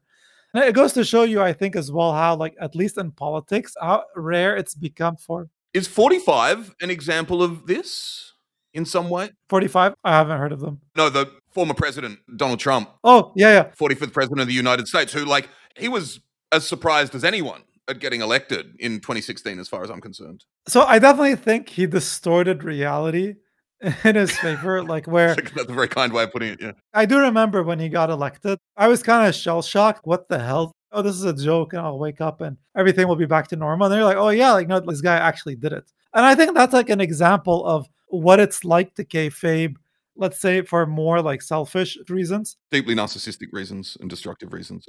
But I do genuinely believe that the same principles, in the same way that sort of like marketing can be good or bad depending on what you're marketing. Like if you're marketing tobacco, that's bad. if you're marketing like a tool that solves your problems, I wouldn't say that's bad. That sounds like a good thing, right? Sounds great to me, particularly when there are so many tools. I want to ask one more, maybe slightly controversial, provocative example. Is there an element of kayfabe around the power of machine learning? I mean, for example, like Google has a lot of very incredible machine learning, of course, as does Meta, Facebook, right? But I don't know whether like Google, their machine learning, there's some sort of Wizard of Oz vibe where like it's a huge infrastructural challenge. Maybe the machine learning is relatively straightforward in some ways, right? So I think the best answer to there is like you talk to the accountants. Nice. If you were to just look at public records of how much money are those companies spending on data centers focused for AI, it's like in the billions of dollars that's not kayfabe because you can't. My point is, it's the infrastructure, not necessarily the AI, right? It's called AI, but most of it is very important key plumbing, essentially. So I agree there. Not like a thousand layered neural nets and blah, blah, blah, right? There's a few aspects, I think, to your question. One is if you copied the ML infrastructure at Google, would you be successful as a startup? Hell no. You will probably more likely to fail. The reason that's the case is because Google and Facebook and many of these other like internet products generate a lot of usage because they're popular products. So they've exactly they're products that have found product market fit. This is Metcalfe's law and a lot of network effects, right? Yeah, and I think if given sufficient network laws, I view machine learning as something that builds the moat. It sort of takes your moat into overdrive, sort of thing where you have like your product has become. And let's just define what a moat is for a business, what defines their competitive advantage and differentiator from other people in the same space. And I mean, we're using a moat around the castle is the linguistic tool here. With the crocodiles and stuff, yeah. Yeah, exactly. I just picture it. And drawbridges and shit, yeah. So I think from their perspective, because this is so important and because the usage is really the the strategic asset, investing a lot in machine learning makes tons of sense. I think though, there's one potential like positive thing here for smaller companies is that like I think pre-trained models, when I talk to people, they sort of view them as this thing where, oh, like it's this thing that's only accessible to large companies. And I actually say the opposite. It's like, well, that's not true because you can actually like you can copy the weights and now you have this model that's this asset that's infinitely reproducible. So actually from a oh, we can't, like, yeah, maybe you may not be able to train them from scratch. Like, maybe that's true. And maybe there's going to be some research showing us that large models aren't actually all that important. Maybe that's the case. I don't know. But even if not, even if large models are the only useful models, the fact that you can just copy paste the weights and share them freely is a huge thing to make this tech accessible to more people. It's also one thing I think people get wrong when they talk about the energy consumption of these models. So, I've seen these studies say things like, well, training a large model is a bit like the lifetime ownership of a car. That's a lot, right? You're like, whoa, like a car, like a car is using fuel and spitting stuff in the air. It's a lot. So that's true. But on the other hand, is a car being used by millions of people? You know, is a car copyable? Like, can you copy paste a car with minimal energy cost? Not really. Can you use a car to drive in San Diego while the car is deployed in Antarctica? No, but you could like you could train them out wherever you wanted on the planet, wherever energy was cheap, clean, and abundant. I do think there's a lot of innovation that could be happening in the energy space. It's not something that I'm too involved in. I don't know too much about building data centers, but I do hope someone sort of takes my take here and just goes with it and builds like an amazing company with it. Yeah, absolutely. So I want to get back to LARPing. And so I've defined kayfabe. I just want to give, if people haven't heard of LARPing, it's live action role playing. I'm reading from Wikipedia again. It's a live action role playing game is a form of role playing game where the participants physically portray the characters. So, and they pursue the goals of their characters. I think probably the most famous example in our cultural consciousness are like medieval LARPers, right? Who have their big medieval fairs and all of that. So, how is that relevant to the modern world of marketing? We are going into the time during COVID, so maybe you could dig deeper into that. So, for some context, I really enjoy DMing and I enjoy being a dungeons master and Dungeons and Dragons. What that effectively means is I create some interesting world for my friends to play in with characters and stuff to do. And I have to sort of react to them. Like I have to sort of improvise a story along the way. And I don't think any game, like digital or otherwise, comes close to sort of the creative possibilities you can have here. A lot of people that I've seen play Dungeons and Dragons for the first time will be very familiar with combat because it's very time consuming. I've always found that's the most boring part of the game. Most exciting part is the stories that you have with your friends. It's a bit like playing improv with your friends, but scoping it so that it's a bit easier for anyone to do it, even if they're introverted or shy. So back to product marketing. I think that a lot of times when I've seen like more like legacy marketing, I think it's been dominated by case studies. So people will say something like, Are you interested in making your models faster? Click here to learn how company Y used technology X to make their models uh, Z percent faster. I don't think anyone reads those things. I think if the speedups are substantial, if it's like 300x or something, people will read it. But if it's like oh, 5%, 10%, you're kind of eh, like, who cares? I probably have like some bug in my code that's making that's responsible for that like performance difference. So I think the motivation and the stage for this is that a lot of stories traditionally in dev marketing are boring. Like no one reads them. However, if you look at successful researchers in ML, like let's say people like Karpathy, they have like these gigantic Twitter followings. And I think this is a very sort of bitter pill to swallow for people in marketing because it's like, well, like, wait a minute, it's this person. They're paid a lot more than me. They're very good at research and math. And they have a knack for marketing because they have the metrics for it, yet they were never really trained in it and they never did it. And also, on top of that, they have, and I'm going to put this in serious quotation marks, they have quote unquote authenticity that I, as a marketer, could never have, essentially, as a marketer's take on someone like Karpathy, right? So when I think of the new marketer, either it looks like someone like Karpathy, or I think it's someone who can incubate people like Karpathy within their company and create a culture where it's easier to create multiple voices within a company. Again, back to Hugging Face. Almost every single employee in that company has a Twitter account and is just constantly posting about their work. I've never seen any other company in my life do this.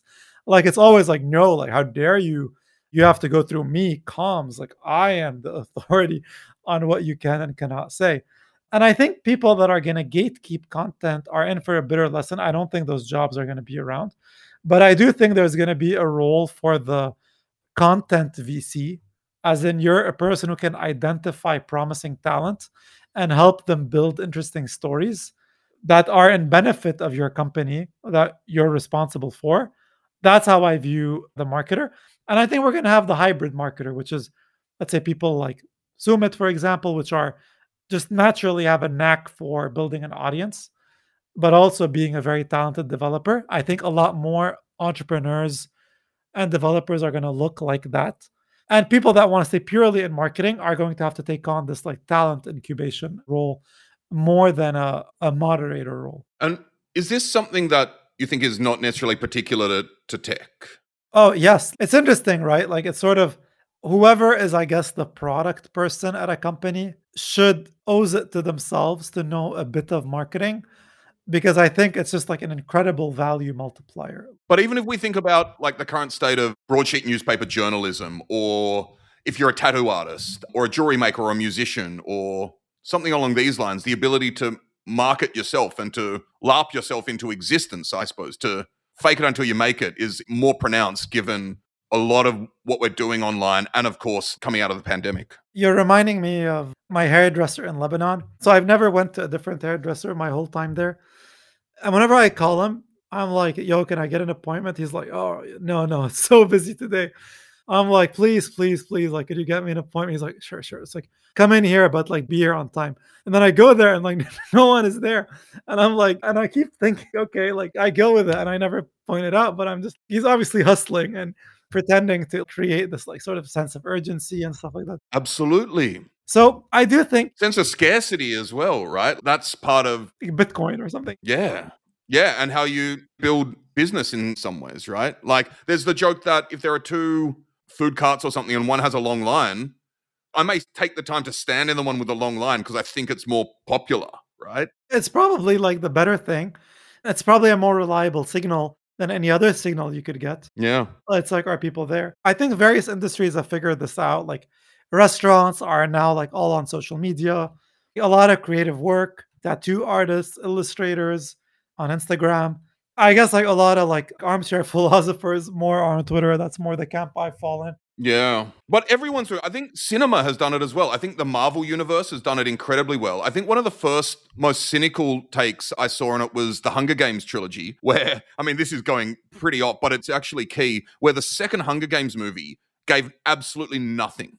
It gave absolutely nothing. It didn't have to give anything because it knew if you'd watched the second one, you are going to see the third, irrespective. Like you've already seen two, all this sunk cost fallacy bullshit. You are going to pay for the third, even if you hated the second, most of the time, right? So they actually didn't have to offer anything at all. I don't know how reliable. Like I watched the first Hobbit and I couldn't do it. I'm like, I can't justify a nine-hour movie for a 150 page book. Something felt off in that ratio. Totally. But for sure, where I do think you're right is that products that resonate with people and like a core way. Like I think scarcity is one sort of primitive signal we have because we sort of don't want to we don't want to die, right? So we want to have resources around us to be safe. So I think scarcity relates back to like a very instinctual survival instinct. That's why it's so powerful. And FOMO. And FOMO as well, right? It's deeply tied into FOMO. But I think there's other sort of more higher up on the Maslow's hierarchy of needs. Like, for example, like in Unity's case, like their game engine, they pitch a lot to sort of the first time developer, even though it's likely that first time developers aren't going to necessarily be the ones making a lot of a lot of money with some games. But it's more that like I'm here at my corporate job and I'm drawing, but like, look, I could make a game, and that's why I got into being a developer in the first place, and I could create a world, and in this world, I can have like whatever reality I want. Like, isn't that amazing? I think this is very powerful, right? I also think it's back to dev. Like, let's say, let's go back to normal dev tooling. ML ops or something. I think this is why like extensibility and community is so important, is because if you don't sort of make me feel an emotional need, the best you ever will be is helping me solve a problem at my day job. And that's great. But given the choice, would you be at your day job if they were not paying you? I would imagine for the majority of people, the answer is probably no right? So that's why i think it's important to tap into like a more like basic need i love it. and recognizing in your product like what that is. And i actually i don't even know where which post this is from. I've got a bunch of screenshots of that i've taken of your posts so we can figure it out at some point. But the h2 is dev tools as actualization and you've written people use software not only because it solves a business problem but because it solves a core emotional need. Then you've embedded a tweet which i really love of yours which says Popular dev tools aren't just solving a problem, they solve core emotional needs.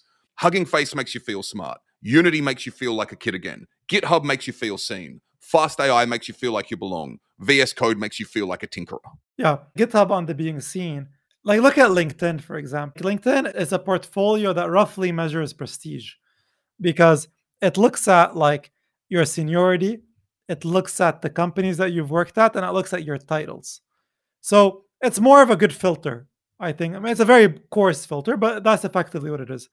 Whereas with GitHub, it's pretty much like, let's say you want to do a text screen. You can be like, hey, you know what? I don't think a text screen is very useful in this situation. Here's my GitHub project that shows why I can do this thing that you need for this job. And here's a specific project.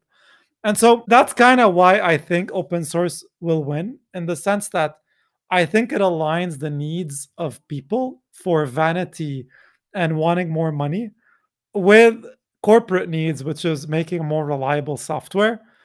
It could be the case that closed source is actually better. Like companies like Tesla are more or less entirely closed source. They build pretty amazing stuff. However, engineers that work there need to rely more on prestige if they want to get another job. Whereas engineers that work on open source have this like uncancelable brand uh, that they can use. Like it's an asset. I think it's worth like 100k in your comp or something. Like, and it's just not something people do when they look at total comp on levels FYI or something. They don't look at it that way, but I certainly do. Like, I think open source should be. You should think of it as an increase. Like it's a concrete benefit that will make you much more marketable in the future. Yeah.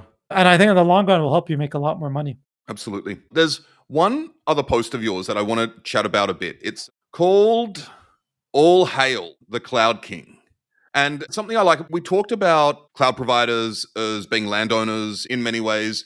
I don't know a lot about feudalism. I think what I do know is that feudal lords never actually owned land. it was always leased to them or loaned to them from the country, the king, and essentially God, right?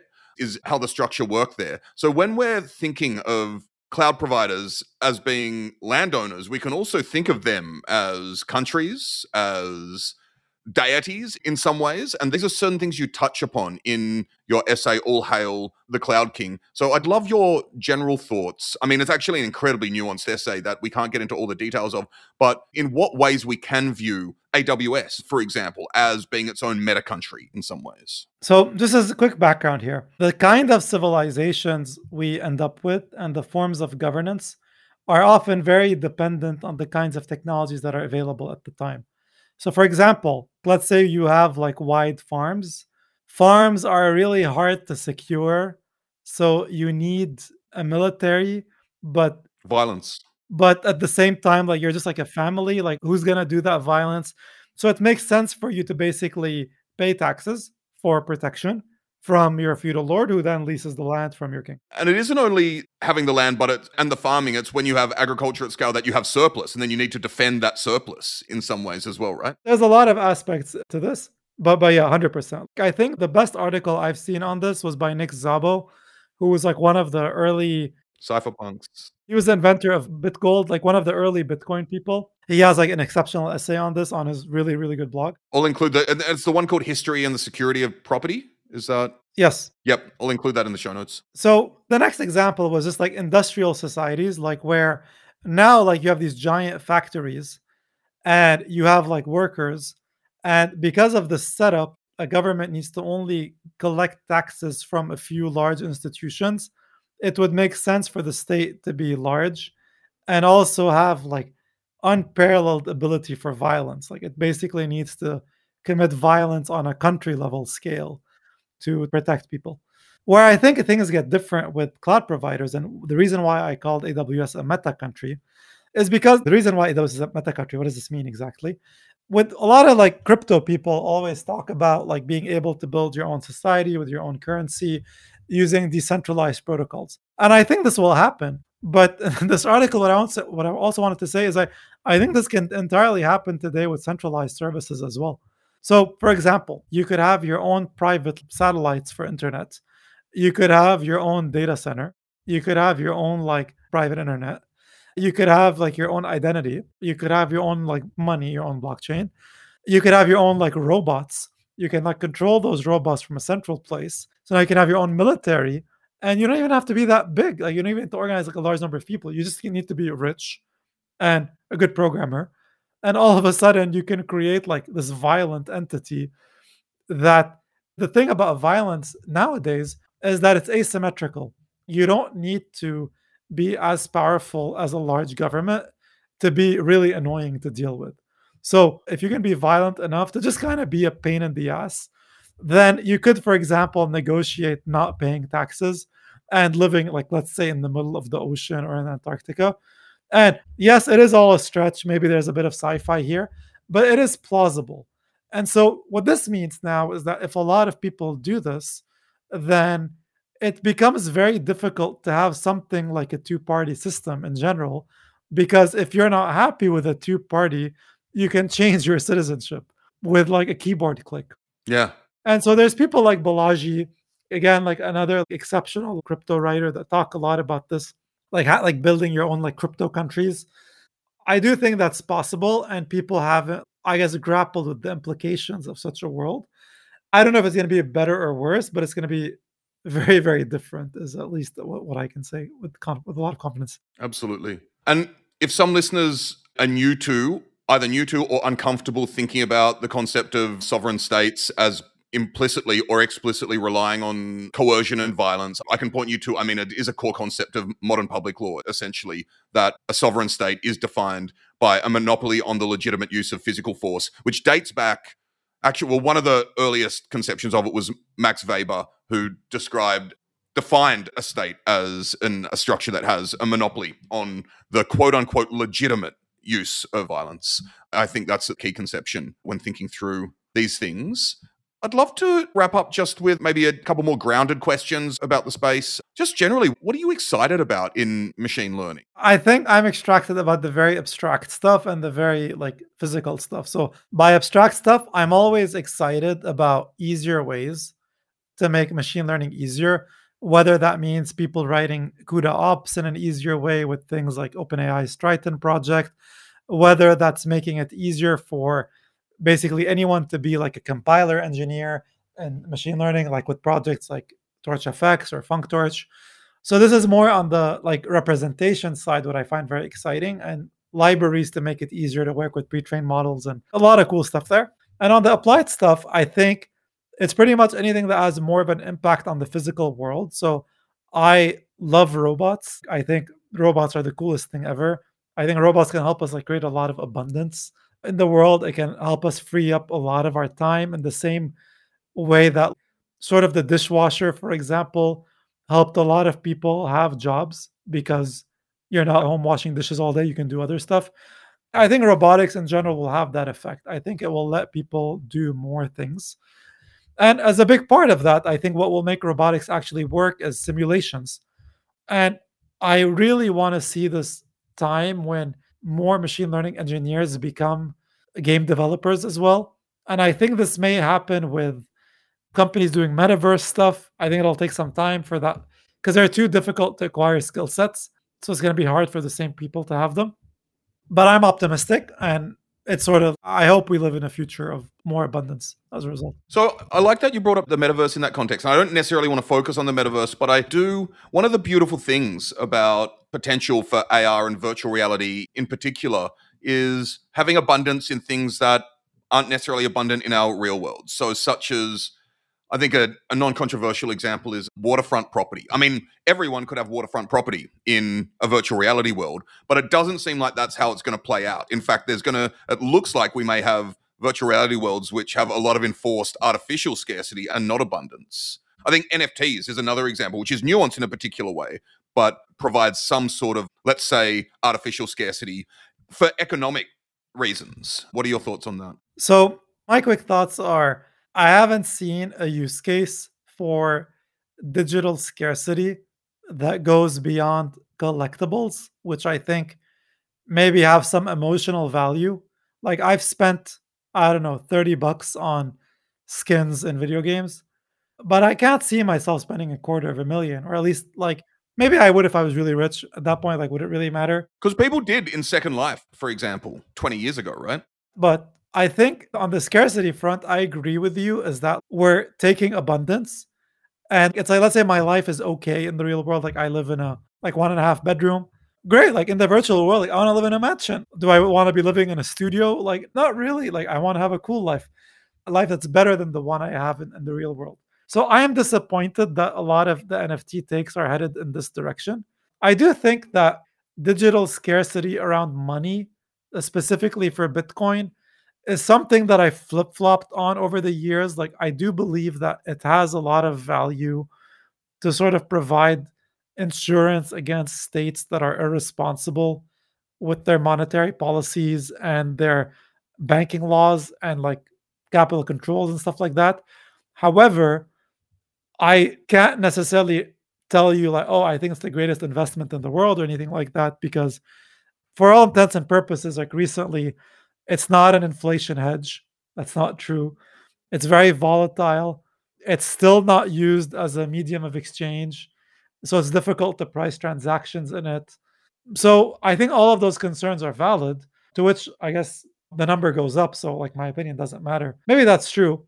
I do own some, but I'm definitely not as bullish as I was on it, like I would say a, a few years ago. Yeah, that makes sense. Or any cryptocurrency, to be honestly. For sure. So, to wrap up, I'm just wondering if you have a final call to action for all of our listeners who are clearly, if they've stuck around, are interested in machine learning quite seriously. Yeah, I will say, like, the very least, feel free to subscribe to like my YouTube, my Substack blog. You can also join like my Discord channel if you want to ask me more questions one on one. Like, I do a lot of mentorship there. I will say, like, in general, my observation of the job market in machine learning is I still think there's a lot of wealth to be made in machine learning I think there's a lot of good products to be made there. I think my suggestion has always been to avoid tutorial hell, to find certain open source communities that you want to be a part of and contribute. Like this could just be memes, it could be answering people's questions on GitHub, and then eventually work your way up towards finding bugs, then fixing bugs, then proposing features. And then I think once you do that, I think the world's your oyster. Like you can get any job you want. I would certainly hire you if I was a manager. So feel free to reach out directly to me if you actually listen to this advice. I would be more than happy to to help. And I think like the key here is to invest in skill sets that you think are marketable, machine learning and PyTorch and stuff like that. It's like all uncontroversial stuff. But also try to have some unique opinions that you are unique to you, whether it's technologies that you think are popular yet, whether it's like mathematical ideas that aren't as popular, whether it's sociological ideas that you want to write about that you don't think are enough. I think a lot of the interesting work is at the cross section. And it's easier to be really great at multiple things, but it's almost impossible to be the best at a single thing. But it's actually pretty easy to be the pretty good at like three or four things. So that's my suggestion. Absolutely. That's great advice. And in terms of getting in touch with you, I'll link to your Substack and YouTube and Discord in the show notes as well. So anyone, please do reach out to Mark. Thank you, Mark, for such a wide ranging, nourishing conversation. I always enjoy speaking with you, and this was beyond my wildest dreams. So thank you. Hugo, like, honestly, it's a pleasure. Anytime. We should do this again sometime soon. So once I get to writing a bit more again. I'd love that. But thank you. Yeah, and there are a bunch of posts that I wanted to talk about that we didn't like the wild west of MLOps, and I'll mm. include those in the show notes as well. But oh yeah, it's a good one. Thank you. Yeah. There's also a lot more. All right. Thank you. Thank you, Go. Appreciate it.